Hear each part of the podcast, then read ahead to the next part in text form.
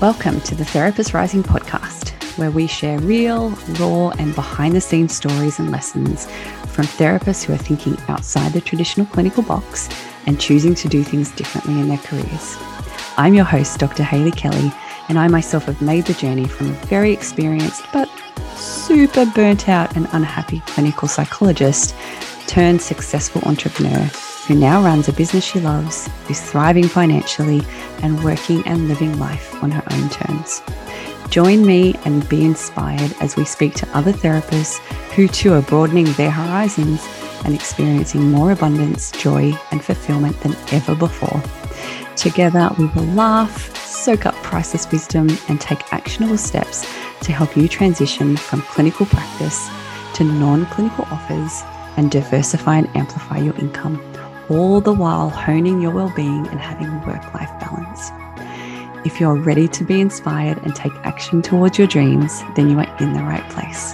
This is the Therapist Rising podcast.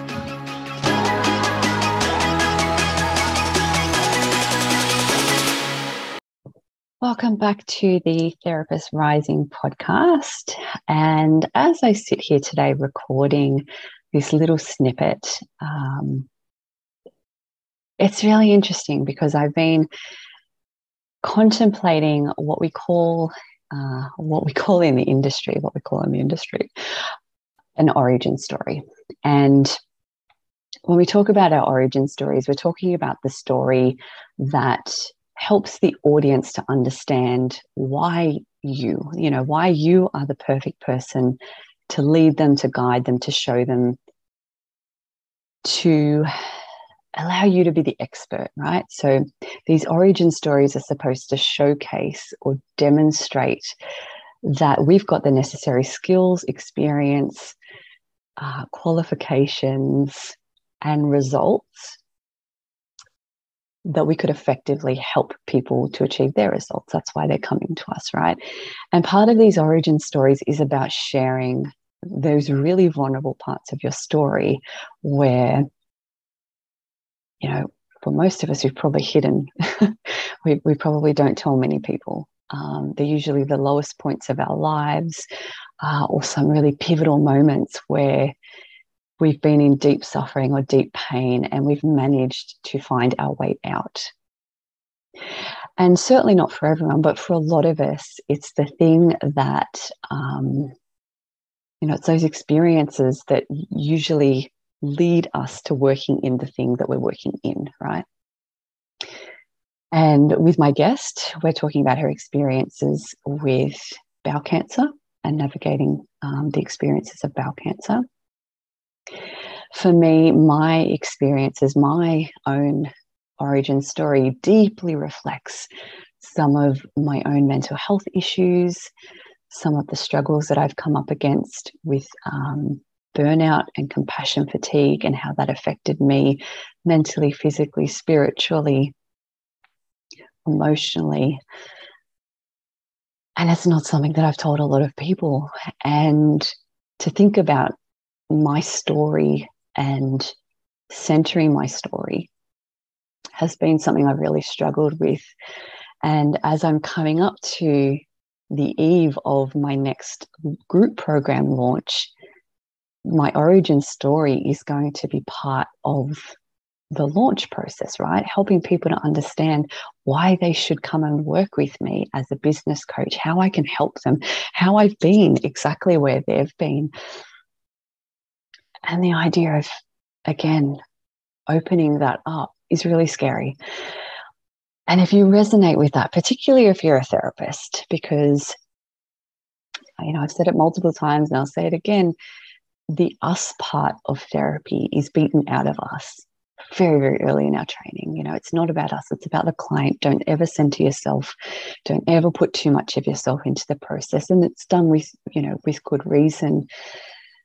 They're not arbitrary lessons that we learn along the way, but it does make it very difficult then when we start to move into this sort of more entrepreneurial space where more of us is on display and we become more visible grappling with some of you know the unlearning is really tough then the episode that I've recorded with Sally-Anne has just really inspired me. And I honestly hope that you listening to this really inspires you to do the same, that it's through our lessons, through our heartbreak, through our struggles, through our pain, and being able to move through that, that people connect. People connect with us as human beings, us as the struggle, us as human suffering. And to not shy away from your story. You know, the depth of your story is the thing that's going to pull people in the most, right? It's not the strategy that you use, it's not how beautiful your tiles look on social media.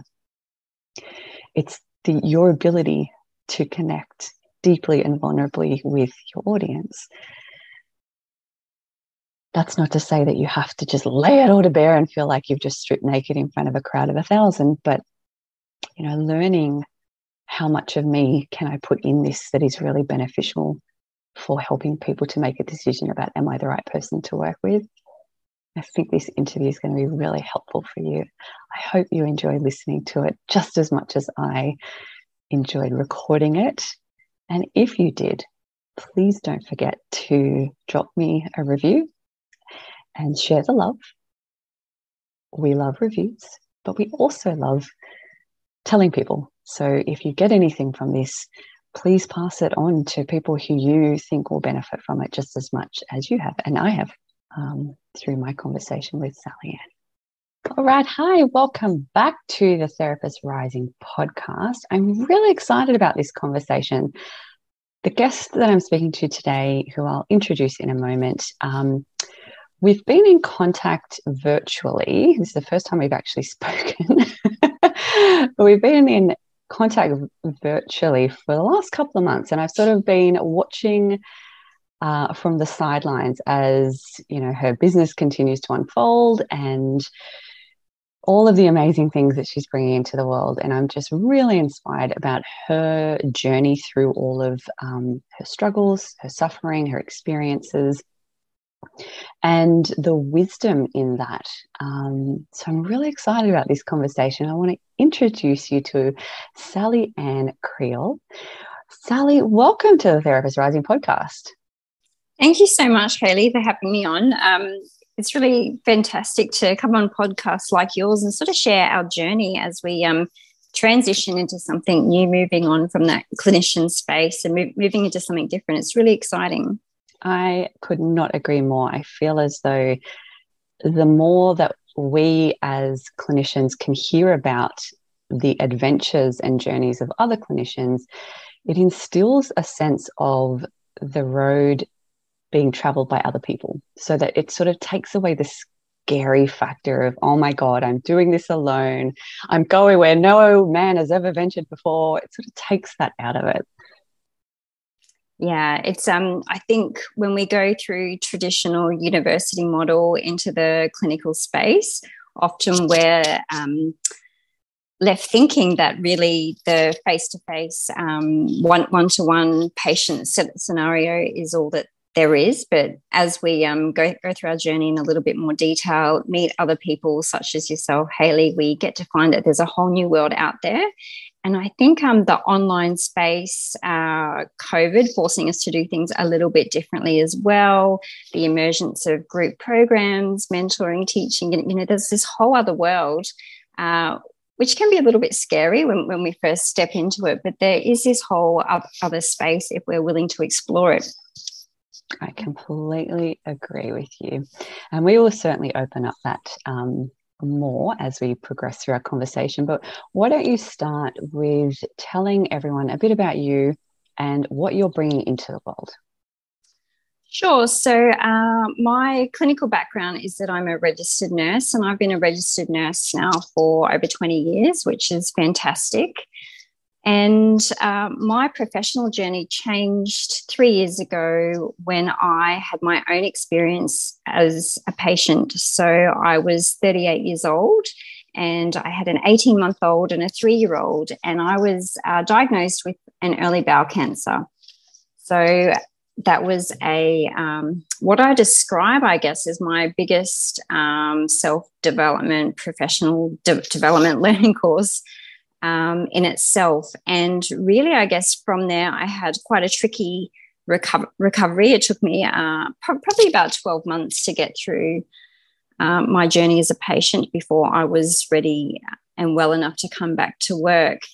And over that process, really, I um, underwent this personal transformation where, where I thought, you, you know what, I have uh, really great skills. I've got this new life perspective. Um, I've become a patient now and I know what it's like and I know what can really help patients in this space. I want to do something more.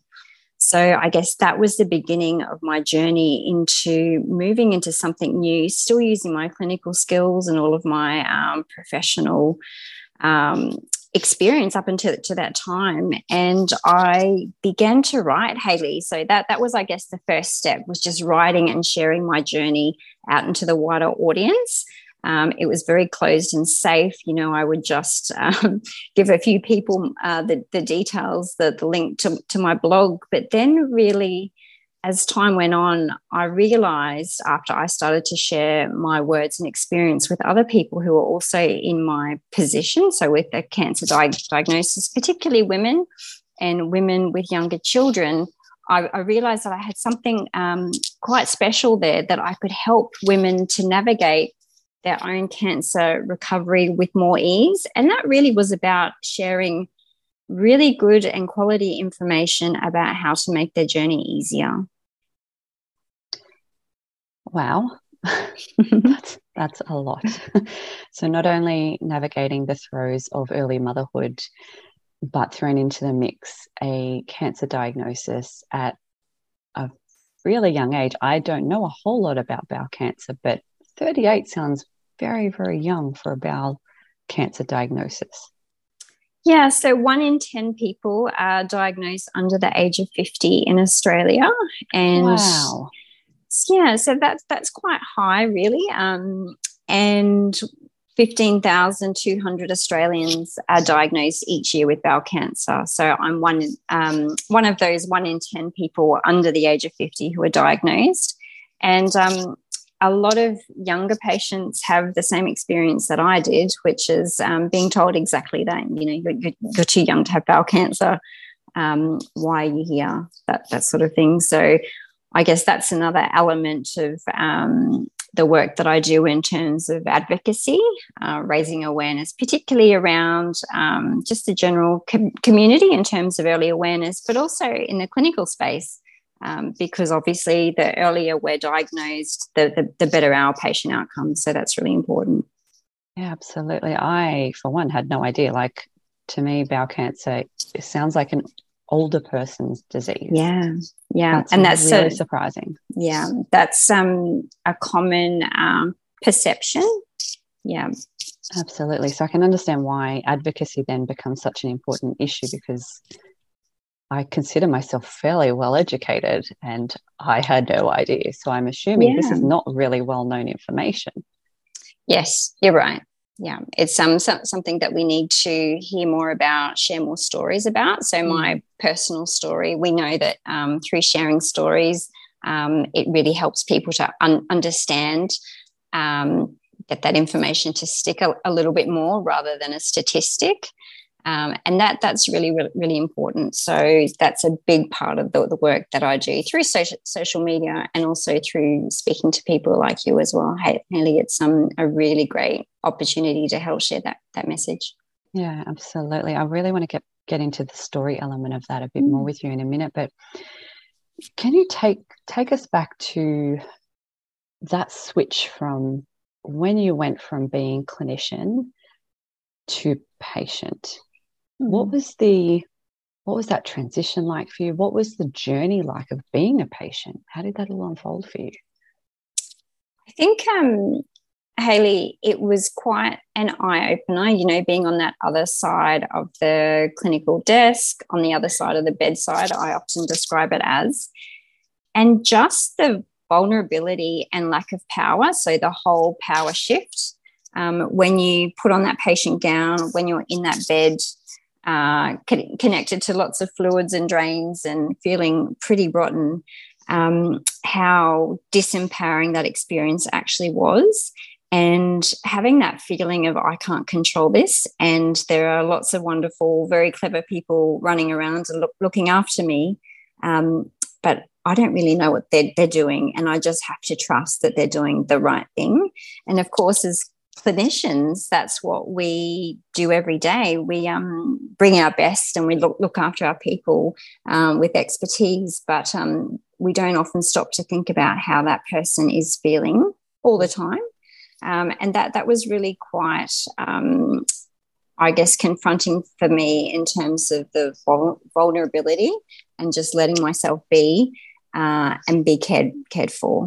I think as well, um, even though I was really experienced clinically, um, I was quite unwell at the, the, time, of course. So I wasn't thinking as, as straight as what I would us- usually be. And just giving myself permission to step into that patient space was, was really important. So, as I mentioned, you know, just putting my trust in the health professionals who, who were around me and letting them do their job and knowing, I guess, that it's okay to have questions, it's okay to not know, um, and just finding some sur- surrender and acceptance there. Mm. Gosh, yes, I can imagine there would have been a fair dose of surrender and acceptance in that experience yeah. for you. Yeah. In bucketfuls. At what point, or was there a point, did it become clear to you that there's something more here for me to learn in terms of growth, transformation, and where you want to take that. Was there a specific moment in time, or did it sort of more slowly peter across the across that experience for you? I think um, I guess prior to this experience, I've always been a clinician who was very, I guess, patient client focused, always quite um, in terms of the patient advocacy as well. I was always one of those uh, clinicians who would say, What about this? Have, have we actually asked the, the person? Um, are we doing the, the right thing here? Is this what they actually want? So that that was always, I guess, part of me and what, what I brought to the cl- clinician table anyway. Um, but what I realized was, in terms of uh, transformation and just going back to the surrender and acceptance part, was that I had uh, many uh, returns to hospital after my first sur- sur- surgery. So I'd gone back to hospital three times. And um, I realized at that point that I wasn't getting better doing what I was doing. So the traditional things of uh, rest, recovery, medication, diet, you know, that sort of, it wasn't getting me to where I needed to be. I was still unwell. So I really thought I needed to let go of um, that attachment, I guess, to what I thought my recovery should look like, what it was meant to look like in terms of the textbook. So that was a massive learning for me.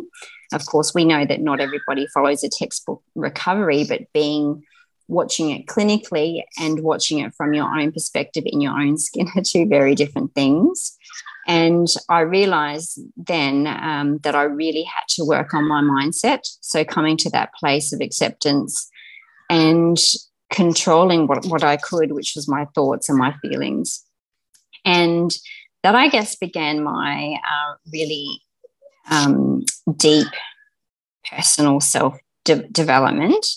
Um, it also showed me intimately that often in healthcare we focus on the physical alone and we might talk a little bit about uh, you should really see a psychologist um, that that's an option for you but we don't give it the same weighting as what we do the physical components of care. And that was really important for me um, to step back and look at that and I, I guess as well, um, watching my husband as a carer uh, and what he was experiencing and the, the challenges that he went through of, of working, caring for, for me, caring for two young children, and just that re- realization that for younger people who are un- unwell, there isn't a lot of support available. So most of the uh, funding, most of the um, therapy and home care, for example, that we think about traditionally in uh, can- cancer medicine is geared towards the older adults. So I guess all of those things combined uh, and through a lot of trial and error in my own healthcare journey and I guess treating myself and sort of case managing myself, I thought, you know what, I can help people with this information. There are just some few a few key things that if I can share this, it will make someone else's journey easier. Yeah, my gosh. What were the mindset stuff you've alluded to a couple of times now um, about going inwards and really shifting from sort of, I guess, the physical and the clinical aspect of the disease mm. to really focusing inward? What did that look like for you and what did you find? I am. Um, so, what it was for, for me really was about uh, I was unwell and I was for um, an undetermined period, period of time. So I couldn't rush and hurry my recovery, which meant that I had to find um, snippets of joy in my day to today, re- regardless of how I was feeling physically. And that's a huge um, undertaking and a challenge, you know, when you're feeling so un- unwell. So I realized that working on how I felt was really Im- important em- emotionally. So I just began to um, bring in some really basic, basic things. So, um, just YouTube TED Talks, for example, daily journaling, um, just sitting down and writing how, how I was feeling, um, how, how I wanted the day to actually go. So, bringing in those tools, for example, scripting um, thinking about just positive um, music, for example, and then working on the reframe. So, although I was um, having to do a lot of parenting from the, the lounge or from the bedside, um, I would reframe that in terms of, well, this allows me to spend more time with my ch- children, you know, time that I wouldn't have otherwise had. This allows me the time to sit and think and focus on what it is that I want to do in the future. So the reframe, the just filling my every day with positive snips of information was incredibly powerful. And it was, I guess, a self enforced crash course on improving my, my own mindset, mm. um, which was quite a journey.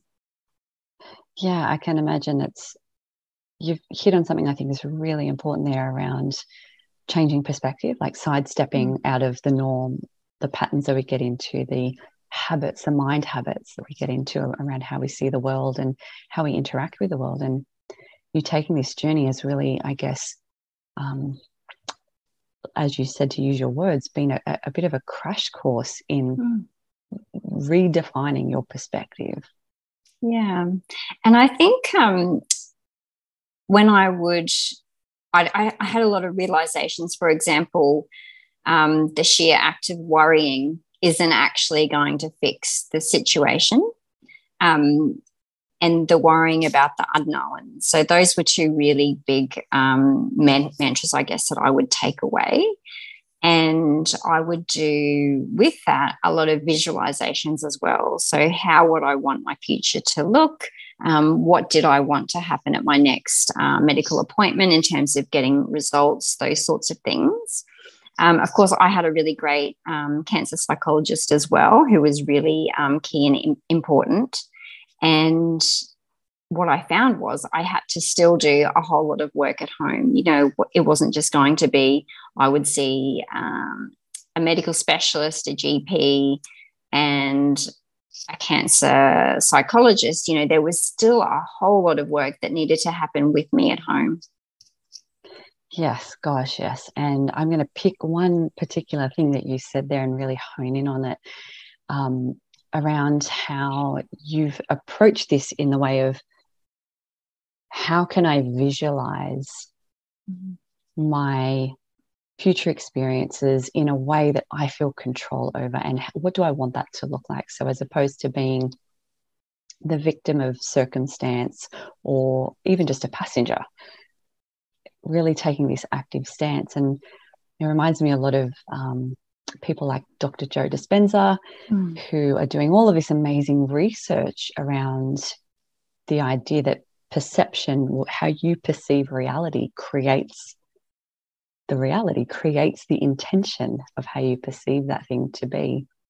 And I can imagine you shifting that did a lot in terms of your journey.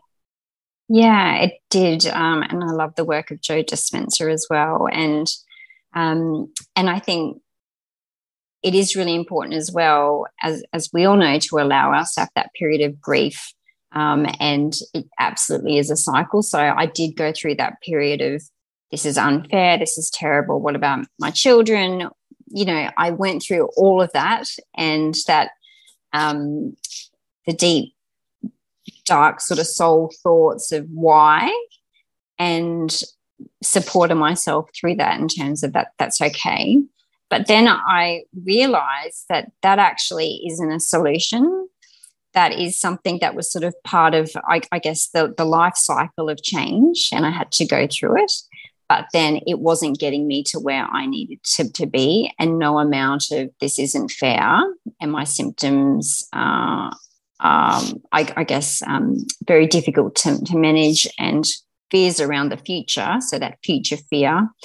Um, wasn't going to, to get me any better. And that's when I forced myself. It, it, it was, I guess, a shake up where I sort of stepped out of myself, looked at myself, and went, Well, you need to change here because your situation will not change unless you do. And the way that you need to change is the way that you approach your, your mental health and your mind um, approach. So I talk a lot about my mindset and the importance of mindset.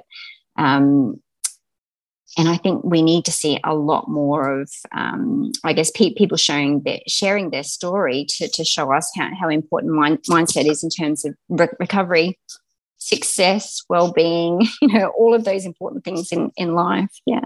Absolutely. And you're echoing what the research shows, right, in terms of yeah. um, patient outcomes and the ability for our mindset to influence outcomes. Yes. Yeah. Which is incredible. How did that shift things for you? So when you when you sort of realized you know you had that almost out of body body experience where you sort of were like okay wake up call. I need to change something here. I need to work on me in order for to get through this experience that i'm having. How did things unfold after that after that realization after you started doing this work? How did things change? I think um, it allowed me, as I mentioned earlier, to find those snippets of joy mm. a lot easier. And I really am a big believer on what you focus on grows. Uh, and we hear a lot about that in self development. Mm-hmm. And it allowed me to start to find those really lovely things that would then become more lovely things. So, um, also allowing me capacity. So, by um, not focusing on all of the things that were really, really hard, I then had more brain power bandwidth to, to start seeing all of the great things, which allowed me that space to, to think about what is it that I do want to actually be doing. So letting go of the, you know, the guilt, the pain, the sadness, um, left that, I guess, um, spot where, where I could think about other things which, which were new and exciting. Mm. I, I love that reframe. It's absolutely magical. Why didn't you just go back to nursing? So um, I, I am still nursing, but in a different space. And I guess what where I am now and what I have been slowly transitioning into is to find um, work that is going to help people on a broader scale, um, greater impact. And I think, Hayley, um, when we have that drive and I guess that universal messaging, what, whatever you want to call it, um, you know, and when you're very um, passionate about what, what you do and you want to help people on a bigger, broader scale, you know that you have to do something a little bit different.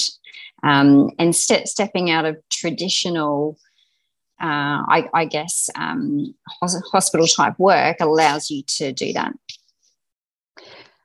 I could not agree more with you there, Sally. Hi there, friend. I'm so sorry to interrupt the amazing conversation that is happening right now, but I just wanted to quickly tune in and let you know of the amazing training that we have available currently on our website. We know that you want to step away from the clinical space and build a business on your own terms, but we also know that you probably don't know where to begin, right? So normal. And like any other journey, embarking on a new adventure, it can be super confusing and sometimes scary. And so that's why we've created a map for you. And to top it off, it's free, of course. Introducing to you a therapist guide to diversifying your clinical practice and creating a one to many offer. It's a free video workshop with an accompanying workbook that will teach you the six steps to creating an abundant and successful non clinical business that you love. So, whether you want to create an online workshop, webinars, retreats, small in person group programs, evergreen digital offers, coaching services, or whatever your heart desires, this free workshop is going to light your way forward and bring your journey into the six simple to execute but transformational steps that you need. If you want immediate access right now, so that you can start building your non clinical business of your dreams, head over to www.therapistrising.com forward slash training to get access now. And now back to the conversation. But with that comes lots of complications, both perceived and real, especially mm. when you're a health professional, right? So we're in heavily regulated fields. Mm. Uh, we have governing bodies that monitor pretty much everything that we do. And I guess stepping out of the ordinary into the less than ordinary is really scary. Did you did you have any fears about doing that? Oh, yeah, yeah, definitely. I mean, I think a lot of um, the self de- development work that I had done had helped me to prepare for that. Um, the, the worrying about might not even happen, but good good planning. So planning is really important. Getting the, the right advice early is really important as well. Um, for, for me, I am stepping into a different space where I'm not face to face as a registered nurse. So I'm using my clinical background, skills, and training into my current um, so I'm practicing in a different way. So moving into a, co- a coaching space rather than a clinical space. And I guess there, there's quite a lot of differences there. Um, understanding the AHPRA reg- regulations is really important. Um, so getting some clear advice around that is is key as well. Yeah, definitely. Were you concerned at all about what your fellow colleagues would think?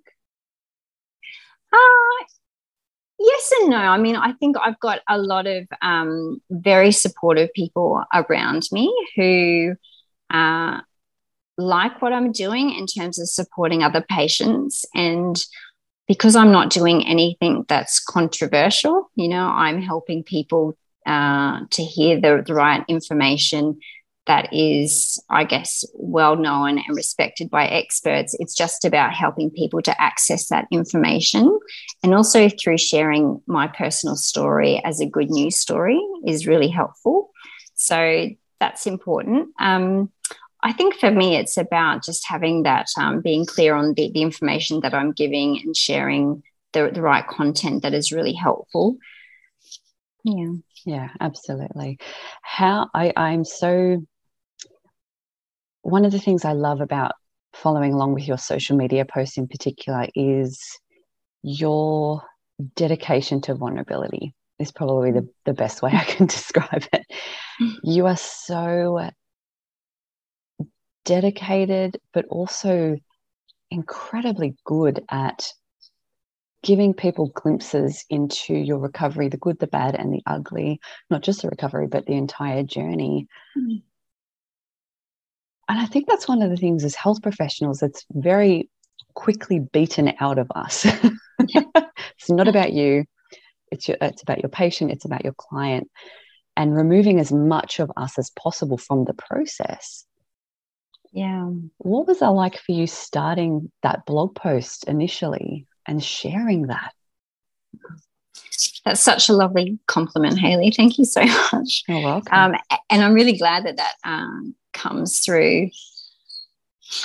I I still remember sitting down and writing my first few blog posts, and even now, when I do share some of the content, it is uh, quite emotional for me. And part of it, I guess, is still a part of my own therapy, which is really Im- important for for me.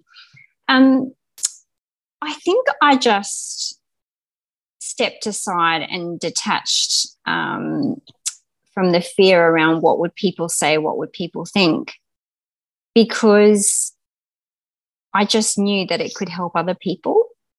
And when you come from that place, I guess that soul place of um, ha- helping other people through sharing of your story, knowing that it comes from a place of do, do no harm, um, it's it's uh, you, you, can't really go wrong. You know, for, for me, it's about the advocacy around young patients with bowel cancer. It's about helping uh, to normalize the conversations around the, the, challenges that we face in our re- recovery um, through our identity challenges, body image, self esteem, the challenges with parenting, relationships.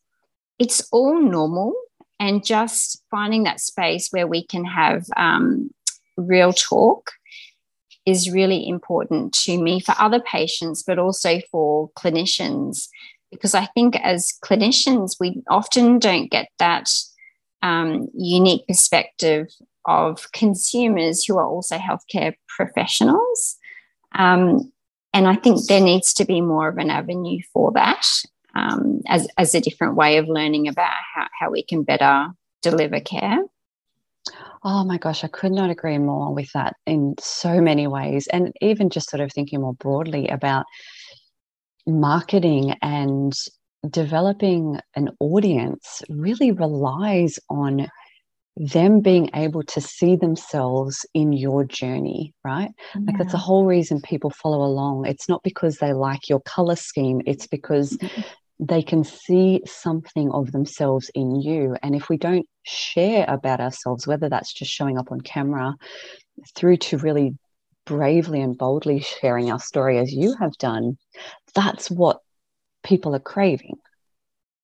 Yeah, I think so, and that that's a lot of the feedback that I get. Um, I get uh, feedback. Thank thank you for sh- for sharing the behind the scenes um, stories about cancer that many people don't know. Uh, thank you for, um, I feel like when you're talking on your posts or in your blogs or articles, that you're, you're actually talking to me. Um, and what an amazing uh, compliment to, to have that feedback. And I think it's through being a clinician that I can see how important it is to really understand what people people think. And of course, my story um, isn't everyone else's story. And that's why I will go out to our cancer community and ask them for their feedback. And I will um, share their feedback anonymously with their permission mm-hmm. to make sure that we're also seeing other people's perspectives. So a lot of people will say, I wish I knew this information earlier. Um, I wish I knew that it was okay to feel this way. Because in the acute care setting, you know, it's it's very uh, time limited in terms of the face to face information. There, there's only so much you can cover in an appointment.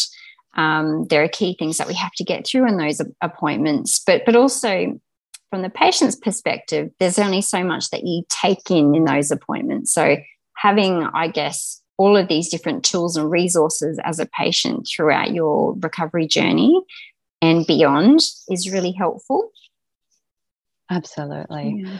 It, it seems like, Sally-Anne, that, um, and we haven't talked specifically about what you're creating now because of all of these experiences, and we'll get to that in a minute, but it really seems as though everything you're building now from the one to one or the group or advocacy is predicated and created through your story. Yeah. Like everything, your story is just running through the veins of everything that you're doing now. Yes. And I think um, obviously, through having my own experience, I look at it with the clinical hat on. I look at it as a consumer, and I can see uh, how how I can improve it for other people. And I guess that's a, a skill that I have um, pre my diagnosis is that I'm quite process driven and I can look at a process and I can see where the missing links are or where um, we could perhaps tighten things here to, to make it easier for people. And that's a big part of me anyway. and, you know, combining all of that uh, and I listen. So part of a, um, I guess, a great tool, toolkit for all clinicians is to really be able to listen and hear what people are saying. So I step back and I um, taking what the community at large is saying, not just with bowel cancer, with, with a whole range of different cancers. Um, and I can often see, well, there's a gap here. There's a gap here. I'm hearing this multiple, multiple times from different people all across Australia. Um, it's important. And to me, quality survivorship care in cancer is essential to improve people's quality of life.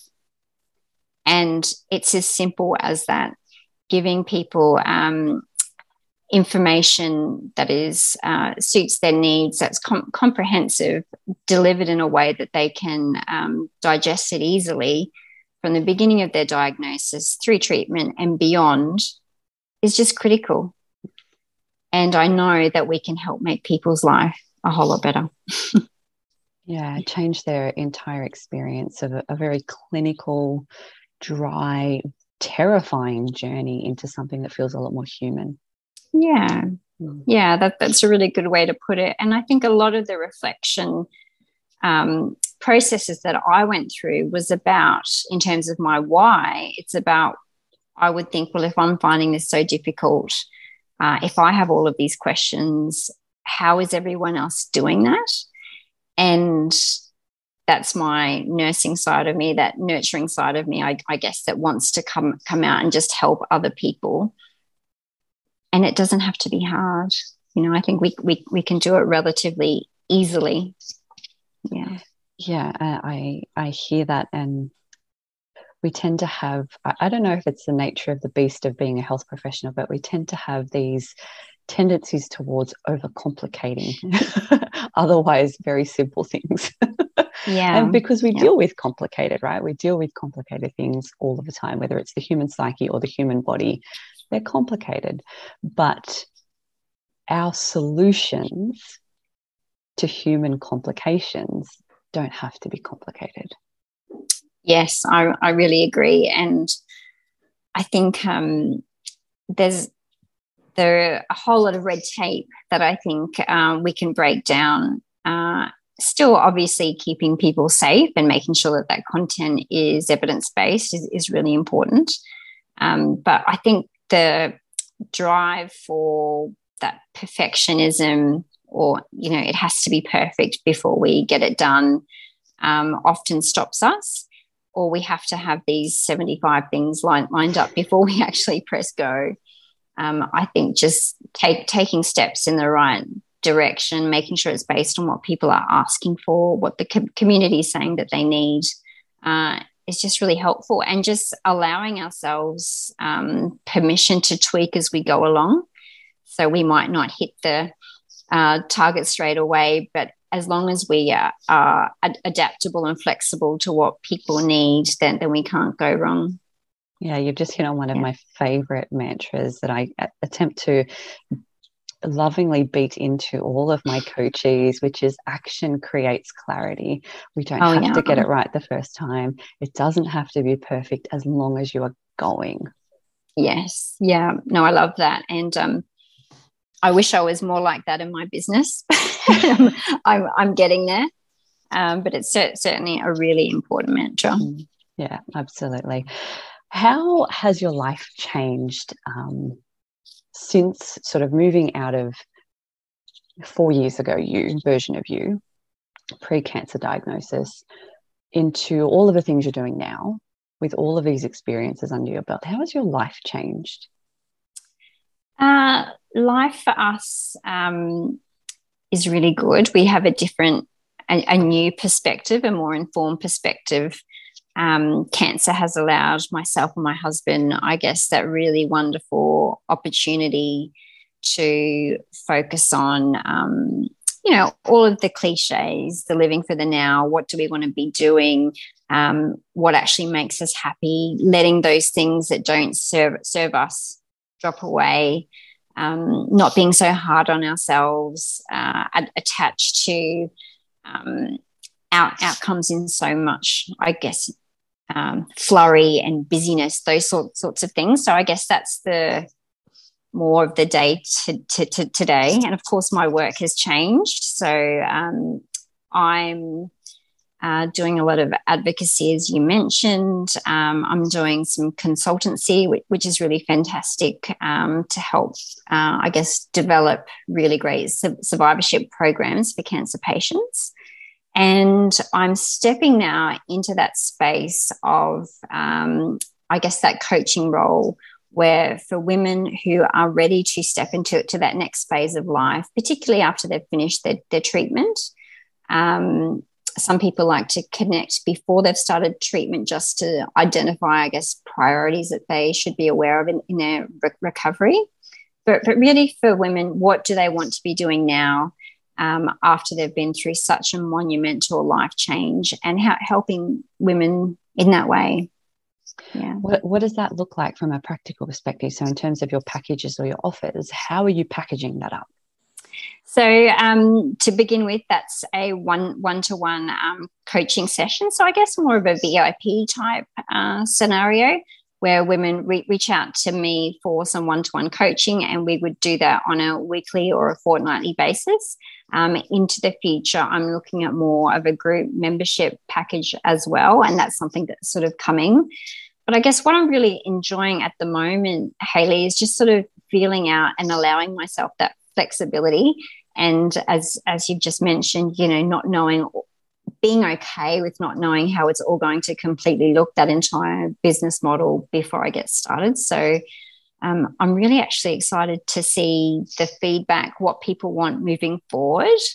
Uh, a big part of my learning ha- has been um, that a lot of the traditional um, cancer forums and groups had focused on managing, for example, uh, the really tricky challenges that treatment um, brings, rather than that next phase, uh, which, is what am I going to do now with my life? And that's where I really think that there's uh, a really great gap that I would love to work with women on.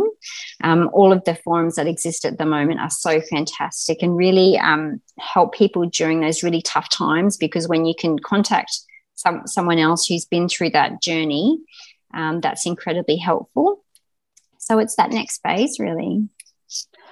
I feel very excited about what you're doing now and the next phase. What's in in, in your wildest dreams? What do you see this becoming and blossoming into? Oh, that's a really um, I, I, I, love that, and I think about that all the time with my visualizations. Um, and I, I, guess in that advocacy front, a massive uh, role that I feel that I have is helping Australia to have bowel care nurses. So right now here in Australia, we have breast care, nurses. Most of your listeners will be fam- familiar with the amazing McGrath nurses. We have prostate nurses. We have leukemia nurses, lymphoma nurses, lung cancer nurses. Um, but Australia um, in terms of bowel cancer, bowel cancer is Australia's second deadliest cancer. So I'm just going to let that sink in. Wow. Bowel cancer is Australia's second deadliest cancer, yet we don't have that specialised nursing care and support.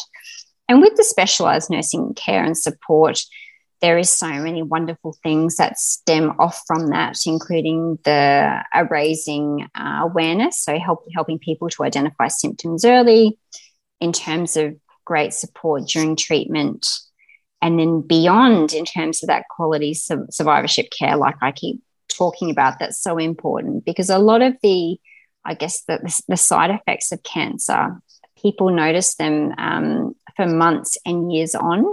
And that's why it's really important that we do have that dedicated support and care tra- from trained professionals who are, who are experts in, in that space to help our, you know, tens of thousands of Australians who are now living with bowel cancer. Um, so that's that's where I'd like to see the advocacy work go um, from the national big big picture. Um, in terms of um, my one to one or my group mentorship, um, I'd really like to expand more in terms of the, um, I guess that that VIP coaching. So for women who want that, I guess that cheerleader, that person to work with them, particularly around those additional mindset tools. Um, so I, I, would be, I guess, an, another um, professional in the person's team. So we all uh, in can- cancer care, we need specialists, doctors, nurses, allied health, psychologists, um, dietitians, nu- nutritionists. So when the person is finished, I, I guess, going through that journey and they're ready for that next phase and they want that strong foundation mindset to go to the next chapter, that's where I'd, I'd like to, I guess, fit in. Mm-hmm. Um, and Hayley, I've also just published my first book, which has been very exciting. Congratulations. Thank you. Um, so, that book is called A Woman's Guide to Navigating the Invisible Cancer Load. And in my book, I unpack my story and my experience as a healthcare professional and mum of two little boys, um, navigating my own cancer recovery.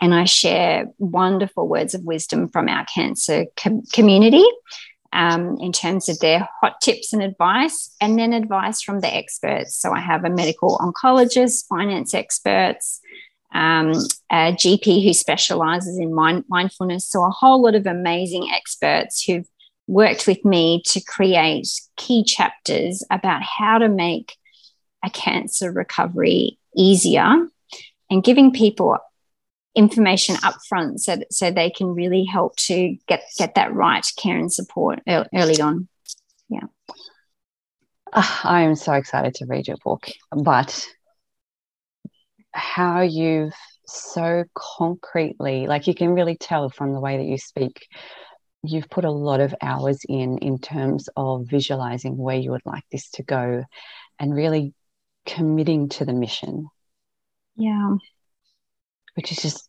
mind blowing. Yeah, thank, thank you, Hayley. I think, um, like I've described it, and when I say it, I, I always feel like this sounds really corny, but I just, I do have this um, really important drive, you, you know, and I would never say that cancer was a blessing for me. Um, I don't think I'm quite there yet, but I will always say that I'm so grateful, incredibly grateful of the lessons and this new path that I've been moved on to. And um, working in a space that uh, it really is something that's part of my life.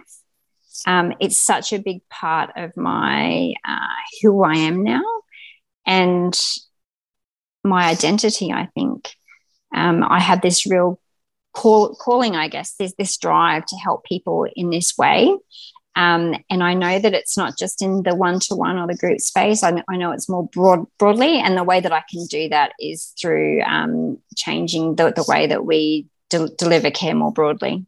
Yeah. Gosh, you're so inspirational.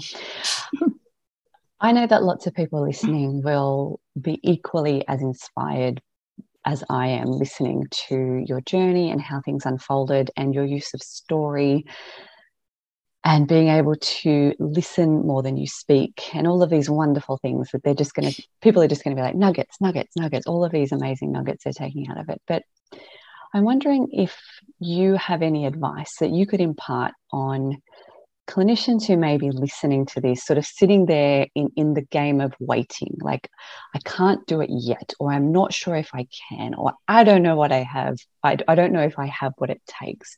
Do you have any advice for them I think if you have a massive passion and you have advice, skills, expertise that you know that you can help people more broadly, you need to act. uh, and to do that, the first step I would say would be to get a mentor. That's really, really important. And to create space. So if you um, allow yourself that little bit of capacity, get the right guidance and support, you will be able to start to take the steps on your next mission. Um, and just go, you know, that um, done is better than perfect and taking steps and the, the universe re- rewards action taking. And how, how do you um, take an idea that's a dream or a goal and make it a reality. And the only way that you're going to do that is through taking those steps. Um, and just to being part of a community and having a mentor will help you to feel more supported. And that's really important because it is quite uh, a lonely journey. And you can feel quite um, disjointed in terms of what do I start, where do I prioritize, uh, and it can feel all far too big. So if you can chunk it down with an expert who's been there, who's done that before, and to help you to, to focus, it will be a whole lot easier. And I guess as well, giving yourself permission, like I've done, is to not have to know all of the 85 steps and what the end product looks like. Because if you just start, I'm sure that whatever you do, when you finish, it will be far better than, than what you could have ever have imagined. Yeah. Absolutely. I could not agree more.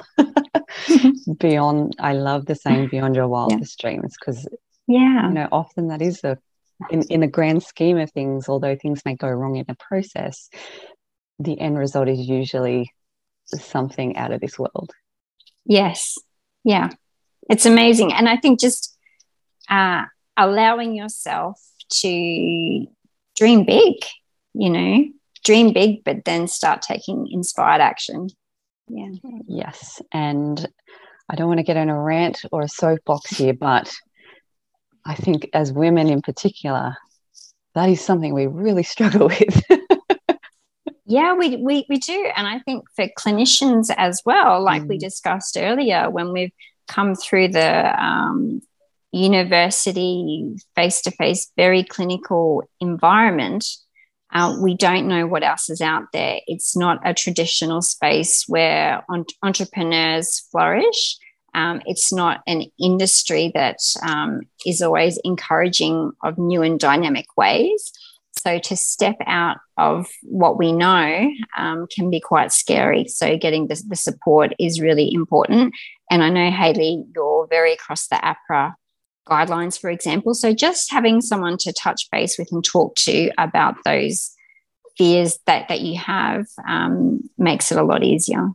Yes, a burden shared is a burden lessened, or something like that. some, some sort of saying, but I think you're 100% right in that. Finding your collective group of people yeah. and a mentor, it, in my opinion, is one of it doesn't matter what strategy you have, it doesn't matter if you don't, if you're not surrounded by people who can cheerlead and lift you up in those times where you need it, you're not going to get anywhere. So I'm really glad you touched on that. Yeah. Absolutely. Yeah. Where can people find you if they want to, like me, follow along with your incredible journey, your incredible mission? Where can they find you? So, my website is www.theawakenedmumma.org. Uh, Instagram is the Awakened Mumma Wellness. And Hayley, I can give you those links as well. And I'd love people to jump over and let us know that they've heard our episode and what they thought. And um, please re- reach out. We'd love to hear from you. Thank you. Oh, you're welcome. I, I really encourage everyone to jump on and follow along really in in ways of watching how you use that vulnerability in the story to really connect with your audience. I think people get a lot from seeing that um, as well as your beautiful brand colors. I absolutely love your tiles. I was saying that just before we jumped i'm like i love your tiles so much. They're so nice. Um, but i think they'll really get a lot out of it. And I think, at least from my perspective, Sally, Sally, and you can, when you hear from other clinicians of being inspired by you, doesn't it just make your day? oh, so exciting. I know. And I think um, I had a colleague read my book recently, and she just walked up to me and said, Oh my goodness, you know, I I had no idea that this was the depth um, in terms of the feedback that people were able to share.